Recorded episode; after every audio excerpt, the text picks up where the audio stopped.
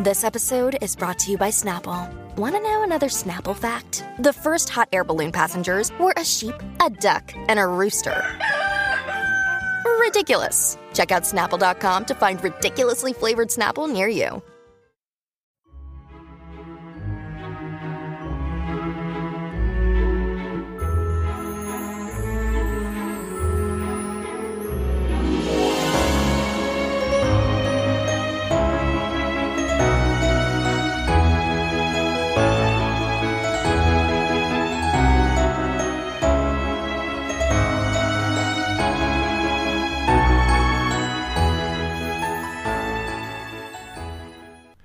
Welcome back, everyone, to 1001 Classic Short Stories and Tales. This is your host, John Hagedorn.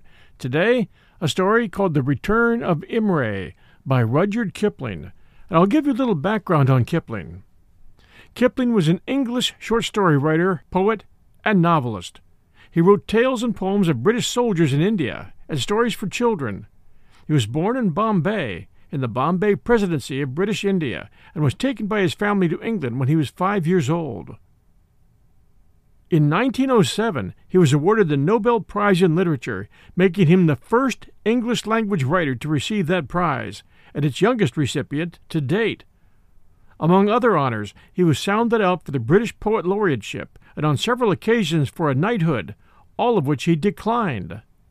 Kipling's subsequent reputation has changed according to the political and social climate of the age, and the resulting contrasting views about him continued for much of the 20th century. George Orwell called him a prophet of British imperialism. Literary critic Douglas Kerr wrote Kipling is still an author who can inspire passionate disagreement, and his place in literary and cultural history is far from settled. But as the age of the European empires recedes, is recognized as an incomparable, if controversial, interpreter of how empire was experienced. That, and an increasing recognition of his extraordinary narrative gifts, make him a force to be reckoned with. How very true. I enjoy Kipling's work very much. Some call him racist. I think the description that he was an interpreter of the empire is very true, and we have to look at the history not through the light of today, but through the light of what was happening then. And now The Return of Imray by Rudyard Kipling. Imray achieved the impossible. Without warning, for no conceivable motive, in his youth, at the threshold of his career, he chose to disappear from the world, which is to say, the little Indian station where he lived. One day he was alive, well, happy, and in great evidence among the billiard tables at his club. Upon a morning he was not, and no manner of search could make sure where he might be. He had stepped out of his place. He had not appeared at his office at the proper time, and his dog cart was not upon the public roads. For these reasons, and because he was hampering, in a microscopical degree, the administration of the Indian Empire, that empire paused for one microscopic moment to make inquiry into the fate of Imray. Ponds were dragged, wells were plumbed, telegrams were dispatched down the lines of railways and to the near seaport town, twelve hundred miles away. But Imray was not at the end of the drag ropes nor the telegraph wires. He was gone, and his place knew him no more. Then the work of the great Indian Empire swept forward, because it could not be delayed, and Imray, from being a man, became a mystery. Such a thing as men talk over at their tables in the club for a month, and then forget utterly. His guns, horses, and carts were sold to the highest bidder. His superior officer wrote an altogether absurd letter to his mother, saying that Imray had unaccountably disappeared, and his bungalow stood empty. After three or four months of the scorching hot weather had gone by, my friend Strickland, of the police, saw fit to rent the bungalow from the native landlord. This was before he was engaged to Miss Youghal, an affair which had been described in another place, and while he was pursuing his investigations into native life. His own life was sufficiently peculiar, and men complained of his manners and customs.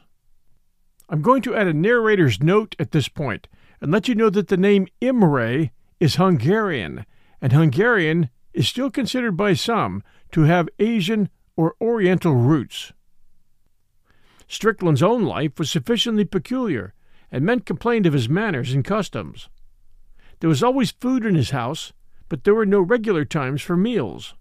He ate standing up and walking about, whatever he might find at the sideboard, and this is not good for human beings.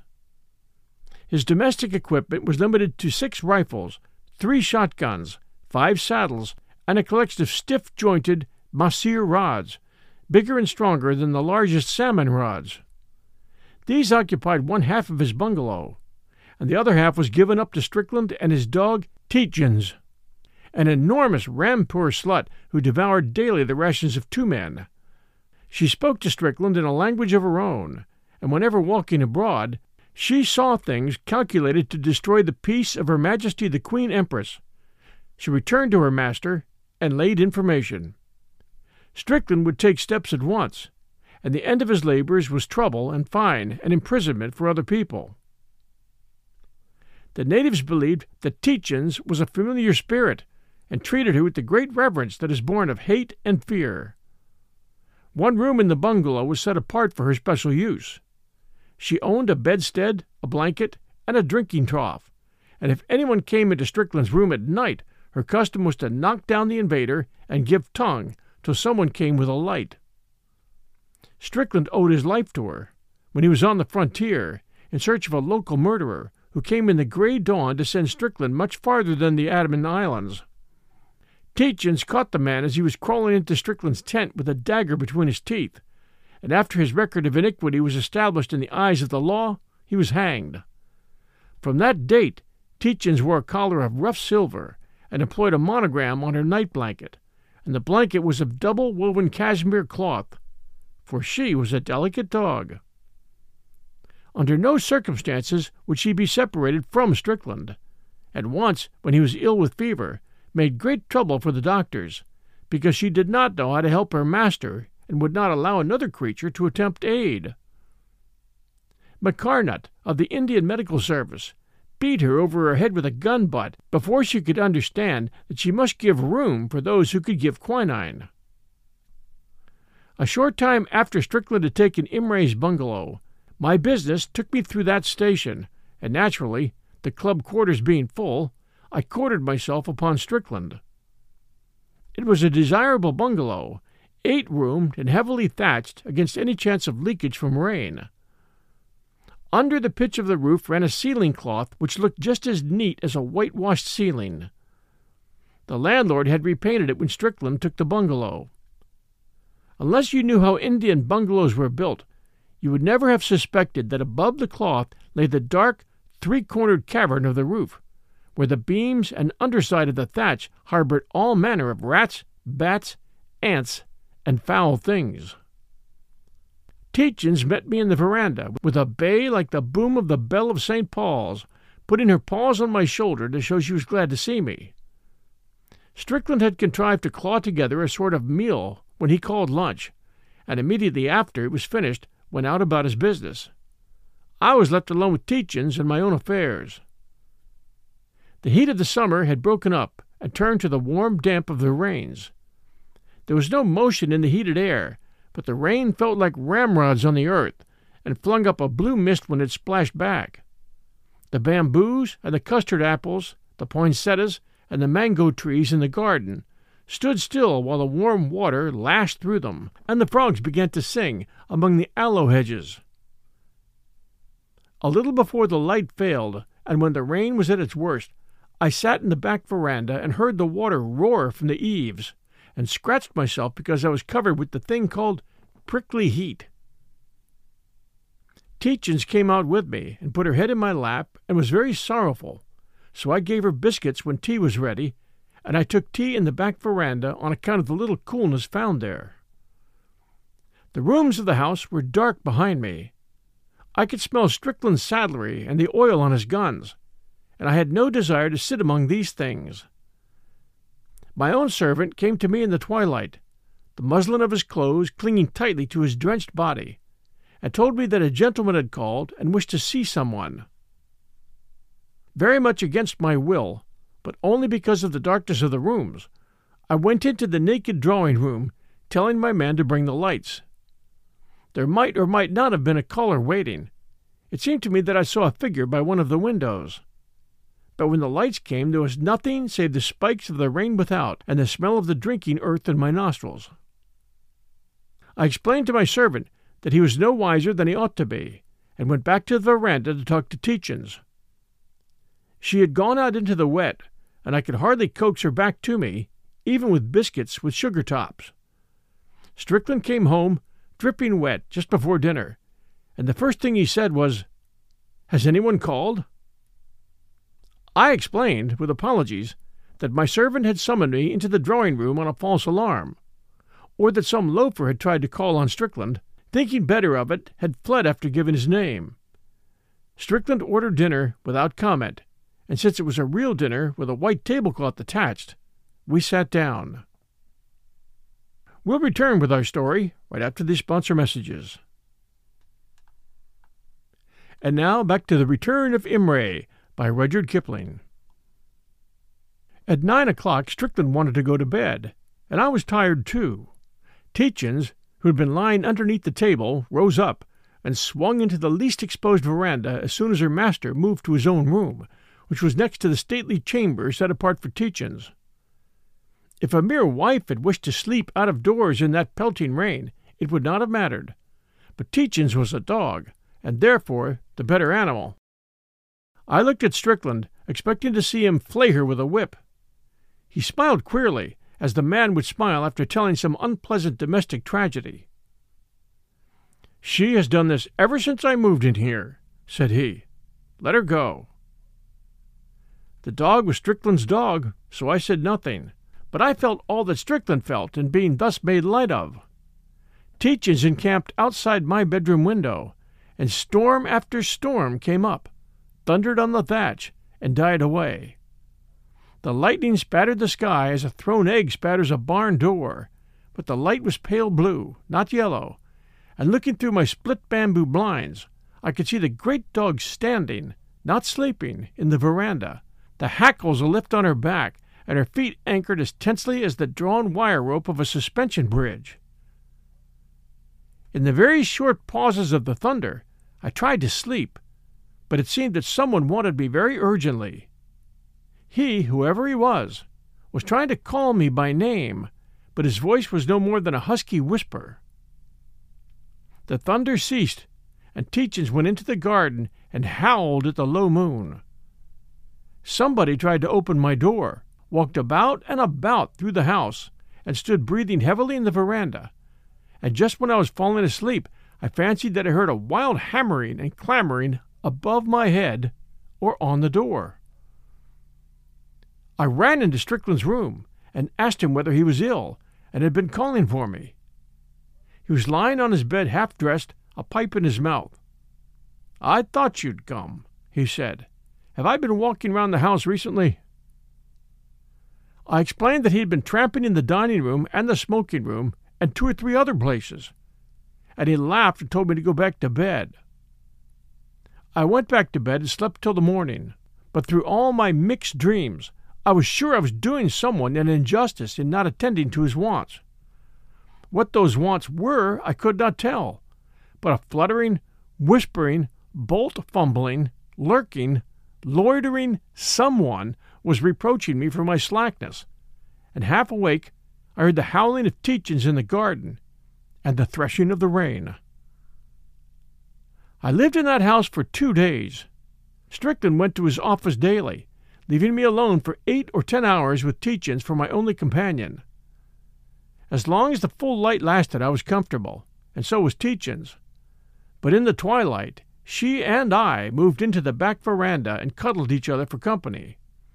We were alone in the house, but none the less it was much too fully occupied by a tenant with whom I did not wish to interfere. I never saw him, but I could see the curtains between the rooms quivering where he had just passed through. I could hear the chairs creaking as the bamboos sprung under a weight that had just quitted them. And I could feel when I went to get a book from the dining room that somebody was waiting in the shadows of the front veranda till I should have gone away. Tietjens made the twilight more interesting by glaring into the darkened rooms with every hair erect and following the motions of something that I could not see. She never entered the rooms, but her eyes moved interestedly. That was quite sufficient. Only when my servant came to trim the lamps and make all light and habitable, she would come in with me and spend her time sitting on her haunches, watching an invisible extra man as he moved about behind my shoulder. Dogs are cheerful companions. I explained to Strickland, gently as might be, that I would go over to the club and find myself quarters there. I admired his hospitality, was pleased with his guns and rods, but I did not much care for his house and its atmosphere. He heard me out to the end, and then smiled very wearily, but without contempt, for here's a man who understands things. Stay on, he said, and see what this thing means. All you've talked about I have known since I took the bungalow. Stay on and wait. Tietjens has left me. Are you going too? I'd seen him through one little affair connected with a heathen idol that had brought me to the doors of a lunatic asylum, and I had no desire to help him through further experiences. He was a man to whom unpleasantnesses arrived as do dinners to ordinary people. Therefore, I explained more clearly than ever that I liked him immensely and would be happy to see him in the daytime, but that I did not care to sleep under his roof. This was after dinner, when Tietjens had gone out to lie in the veranda. Upon my soul, I don't wonder, said Strickland, with his eyes on the ceiling cloth. Look at that. The tails of two brown snakes were hanging between the cloth and the corners of the wall. They threw long shadows in the lamplight. If you are afraid of snakes, of course, said Strickland. I hate and fear snakes, because if you look into the eyes of any snake, you will see that it knows all and more of the mystery of man's fall and that it feels all the contempt that the devil felt when Adam was evicted from Eden. Besides which, its bite is generally fatal, and it twists up trouser legs. You ought to get this thatch overhauled, I said. Give me a mahseer rod, and we'll poke him down. They'll hide among the roof beams, said Strickland. I can't stand snakes overhead. I'm going up into the roof. If I shake 'em down, stand by with a cleaning rod and break their backs. I was not anxious to assist Strickland in his work, but I took the cleaning rod and waited in the dining room while Strickland brought a gardener's ladder from the veranda and set it against the side of the room. The snake tails drew themselves up and disappeared. We would hear the dry, rushing scuttle of long bodies running over the baggy ceiling cloth.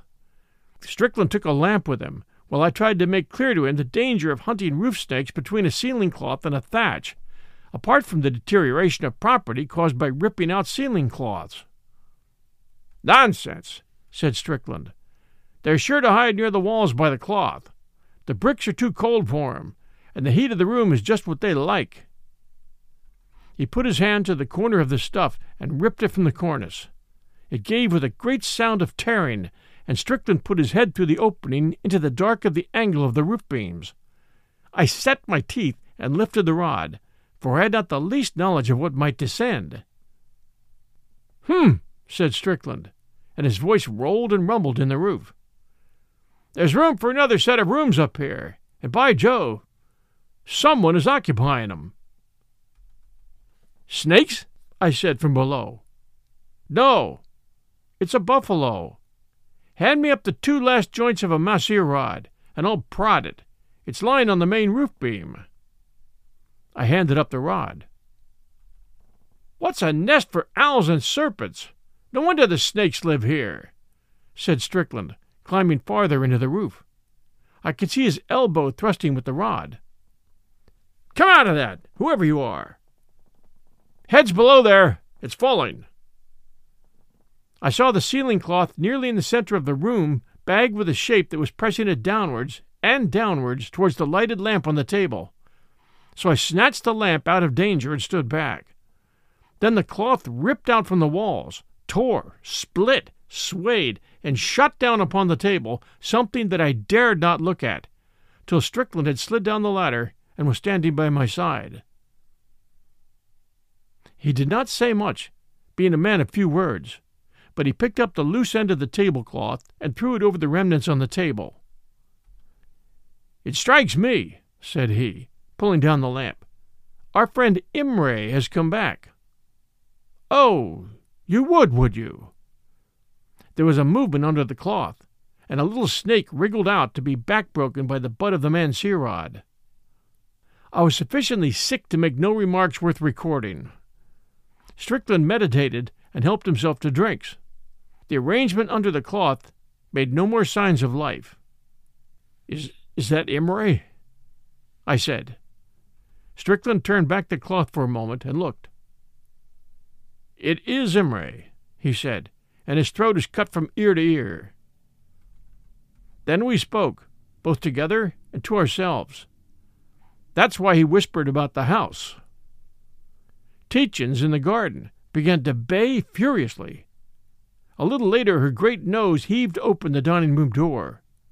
She sniffed and was still. The tattered ceiling cloth hung down almost to the level of the table, and there was hardly room to move away from the discovery. Tietjens came in and sat down, her teeth bared under her lip and her forepaws planted. She looked at Strickland. Yeah, it's a bad business, old lady, said he. Men don't climb up into the roofs of their bungalows to die, and they don't fasten up the ceiling cloth behind behind 'em. So let's think this out. Let's think it out somewhere else, I said. Excellent idea. Turn the lamps out.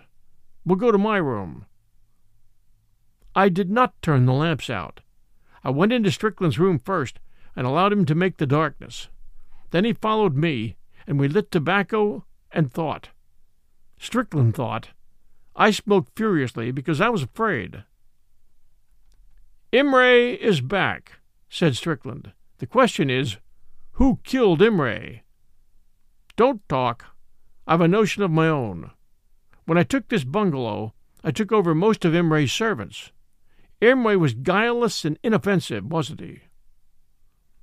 I agreed, though the heap under the cloth had looked neither one thing nor the other. If I call in all the servants, they'll stand fast in a crowd and lie like Aryans. What do you suggest?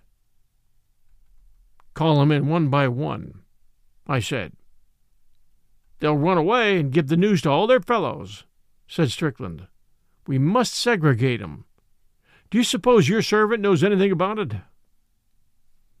He might, for all I know, but I don't think it's likely. He's only been here two or three days, I answered. What's your notion? I can't quite tell. How the dickens did the man get the wrong side of the ceiling cloth?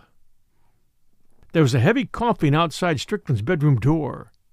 This showed that Bahadur Khan, his body servant, had waked from sleep and wished to put Strickland to bed. Come in, said Strickland. It's a very warm night, isn't it?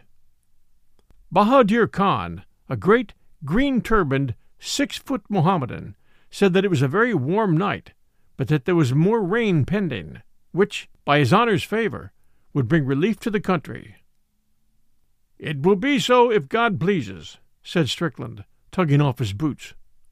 It is in my mind, Bahadur Khan, that I have worked thee remorselessly for many days, ever since that time when thou first earnest into my service. What time was that? Has the heaven born forgotten? It was when Imray Sahib went secretly to Europe without warning given, and I even, I came into the honored service of the protector of the poor. And Imray Sahib went to Europe? It is so said among those who were his servants. And thou wilt take service with him when he returns? Assuredly, Sahib. He was a good master, and cherished his dependents. That is true. I am very tired, but I go buck shooting tomorrow. Give me the little sharp rifle that I used for black buck. It's in the case yonder. The man stooped over the case, handed barrels, stock, and fore end to Strickland, who fitted all together, yawning dolefully. Then he reached down to the gun case, took a solid drawn cartridge, and slipped it into the breech of the 360 Express. And Imray Sahib has gone to Europe secretly. That's very strange, Bahadur Khan, is it not? What do I know of the ways of the white man, heaven born? Very little, truly, but thou shalt know more anon. It has reached me that Imray Sahib has returned from his so long journeyings, and that even now he lies in the next room, waiting his servant. Sahib! The lamplight slid along the barrels of the rifle as they leveled themselves at Bahadur Khan's broad breast. Go and look, said Strickland. Take a lamp. Thy master is tired, and he waits thee. Go! The man picked up a lamp and went into the dining room, Strickland following, and almost pushing him with the muzzle of the rifle.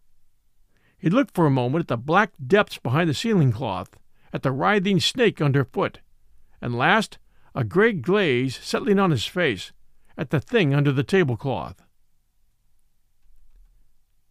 Hast thou seen? said Strickland after a pause. Yes, I've seen. I'm clay in the white man's hands. What does the presence do? Hang thee within the month. What else? For killing him? Nay, Sahib, consider. Walking among us, his servants, he cast his eyes upon my child, who was four years old. Him he bewitched, and in ten days he died of the fever. My child. What said Imray Sahib? He said he was a handsome child, and patted him on the head. Wherefore my child died. Wherefore I killed Imray Sahib in the twilight, when he had come back from office and was sleeping. Wherefore I dragged him up into the roof beams, and made all fast behind him. The heaven born knows all things. I am the servant of the heaven born. Strickland looked at me above the rifle and said, in the vernacular, Thou art witness to this saying? He's a murderer. Bahadur Khan stood ashen gray in the light of the one lamp. The need for justification came upon him very swiftly. I am trapped, he said. But the offense was that man's. He cast an evil eye upon my child, and I killed and hid him. Only such as are served by devils. He glared at Tietjens, couched stolidly before him. Only such could know what I did. It was clever, Khan, but thou should have lashed him to the beam with a rope. Now thou wilt hang by a rope. Orderly! A drowsy policeman answered Strickland's call. He was followed by another, and Tietjens sat wondrous still. Take him to the police station, said Strickland. There's a case toward. Do I hang then? said Bahadur Khan, making no attempt to escape, and keeping his eyes on the ground.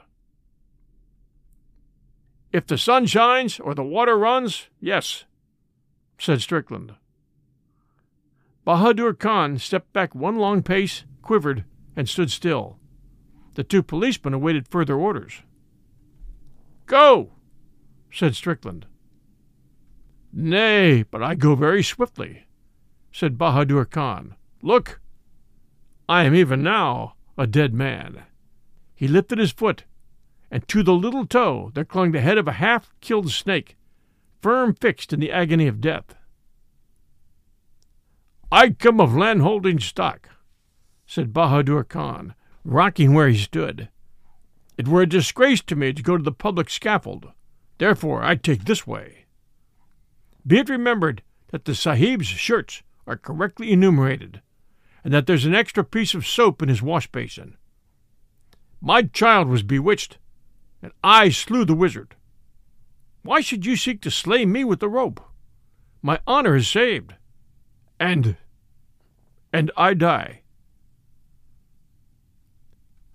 At the end of an hour he died, as they die who were bitten by the little brown karait and the policemen bore him and the thing under the tablecloth to their appointed places. all were needed to make clear the disappearance of Imray. This, said Strickland, very calmly, as he climbed into bed, is called the nineteenth century. Did you hear what that man said? I heard, I answered. Imray made a mistake. Simply and solely through not knowing the nature of the Oriental and the coincidence of a little seasonal fever. Bahadur Khan had been with him for four years. I shuddered. My own servant had been with me for exactly that length of time. When I went over to my own room, I found my man waiting, impassive as the copper hit on a penny, to pull off my boots. What has befallen Bahadur Khan? said I. He was bitten by a snake and died. The rest the Sahib knows, was the answer. And how much of this matter hast thou known? I asked. As much as might be gathered from one coming in the twilight to seek satisfaction. Gently, Sahib. Let me pull off those boots. I had just settled to the sleep of exhaustion when I heard Strickland shouting from his side of the house. Tietjens has come back to her place. And so she had. The great deerhound was couched stately on her own bedstead, on her own blanket, while in the next room the idle, empty ceiling cloth waggled as it trailed on the table. Thanks for joining us for The Return of Imray by Rudyard Kipling. Hope you enjoyed this story. If you did, please do share with others and please do send us a review or, if you're on Spotify, a comment. We always appreciate reviews and comments for 1001 Classic Short Stories and Tales. We do have a recent review that just came in yesterday. Absolutely the best podcast, 1001 Classic Short Stories and Tales, five stars. I stumbled across 1001 Short Stories and Tales podcast about a year ago, and I've been hooked ever since. I've never been much of a reader, so having this podcast has been an eye opening experience to all the great writers and classic short story literature out there. John's not only a great reader, but his passion for classic literature is obvious and contagious. This podcast is my favorite of all the growing 1001 series that John produces. If you're thinking of giving the show a try, I guarantee you'll enjoy it. I also want to encourage all you regular listeners out there to sign up to financially support this podcast. If everyone who really enjoys this show gave just $1 a month, we'd really help ensure John could continue this for a long time. God bless you, John. That one from at Storm and Norman, Apple Podcast. At Storm and Norman, thank you so much for your support. We appreciate it. And for those of you who would like to become associate producers here, please do visit us at Patreon, P A T R E O N, patreon.com forward slash 1001 Stories Network. We appreciate our Patreon supporters very, very much. Until next time, everyone, this is your host and storyteller, John Hagedorn. This is 1001 Classic Short Stories and Tales. Stay safe, and we'll be back soon.